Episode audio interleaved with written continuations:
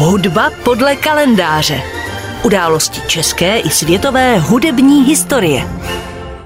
Není tomu tak dávno, kdy si celý hudební svět připomínal velké kulaté Beethovenovské výročí. S připomínkou 250. výročí jeho narození jsme se setkávali po celý rok 2020 a připadlo na prosinec roku 2020. Přesné datum narození tohoto hudebního velikána sice není úplně jasné.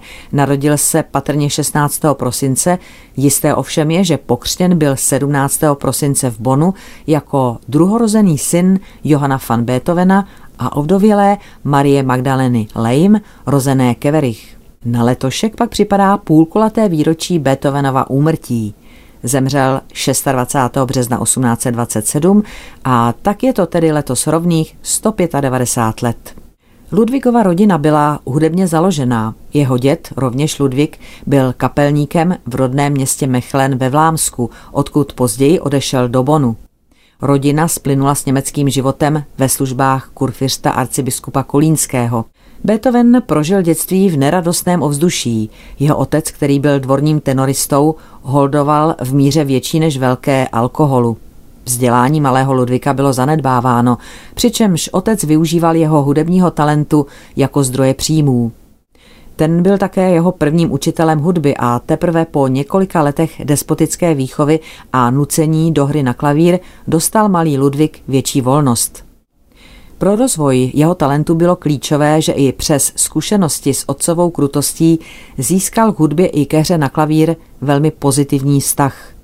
Teprve v devíti letech dostal řádného a zodpovědného učitele, byl jim Christian Gottlob Neffe, tehdy dvorní varhaník v Bonu, který se později stal také Beethovenovým přítelem a rádcem. Uvedl ho zejména do umění Johana Sebastiana Bacha a umožnil později vydání jeho prvních skladeb. Tento svobodomyslný protestant v něm také silně podporoval touhu po umělecké a tvůrčí svobodě, která se ovšem neslučovala se slepou poslušností vůči mecenášům. V období dospívání nalezl Beethoven azyl u vdovy po bonském archiváři a dvorním radovi Emanuelu Josefu Breuningovi, která k němu byla velmi laskavá a chápavá. V jejím domě nacházel přátele, vyučoval hře na klavír její děti a později se tu scházel s umění milovnou mladou bonskou společností. Tady také objevoval a napravoval své nedostatky ve vzdělání a společenském chování. V 17 letech v roce 1787 se Ludwig van Beethoven odebral do Vídně, a to poté, co Nefe vymohl tuto cestu u kurfiřta Maximiliána Františka Habsbursko-Lotrinského. Zde se údajně, i když o tom žádné písemné doklady neexistují, snad setkal s Wolfgangem Amádem Mozartem, ba dokonce se možná nakrátko stal i jeho žákem. Brzy se ovšem musel vrátit zpět do Bonu, protože jeho matka umírala na tuberkulózu. Po její smrti pak připadla starost o výživu rodiny, včetně výchovy dvou mladších bratrů, právě 17-letému Ludvíkovi. Ale zpět k hudbě. Další ukázkou dnešního pořadu bude teď první věta Adagio molto allegro con brio z Beethovenovy symfonie číslo 1 C-dur, díla, které je věnováno baronu Gottfriedovi van Světenovi, který byl patronem mladého Beethovena. Jedná se o dílo z Beethovenova prvního tvůrčího období, v němž je ještě stále patrný vliv Mozarta a Haydna.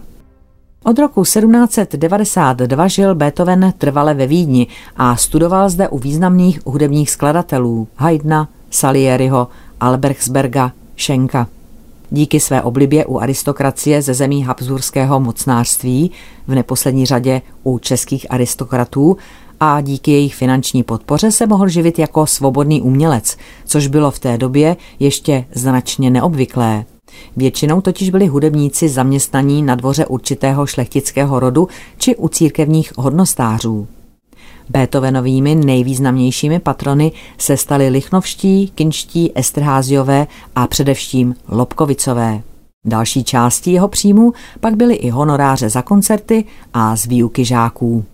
Přibližně od roku 1795 se u Beethovena začínaly projevovat jeho problémy se sluchem. Trpěl závažnou formou tinitu, tedy ušního šelestu, kdy mu v uších neustále zněly nepříjemné zvuky. Používal řadu pomůcek od různých druhů naslouchátek po speciální tyč, připevněnou k ozvučné desce klavíru, kterou zkousl a mohl tak lépe vnímat zvukové vibrace. Sluch se mu ovšem neustále zhoršoval.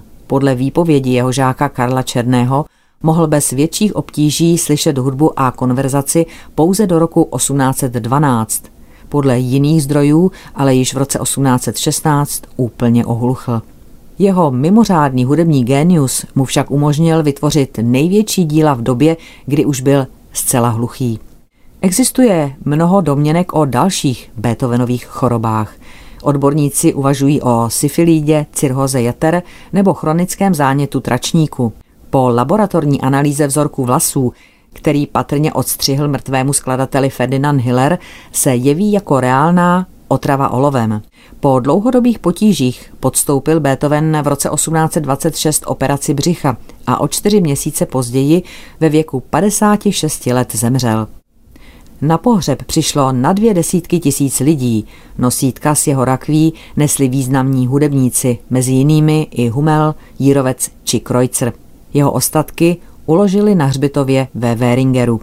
Roku 1888 byly však exhumovány a přemístěny na vídeňský ústřední hřbitov Wien Zentralfriedhof. Hudba podle kalendáře.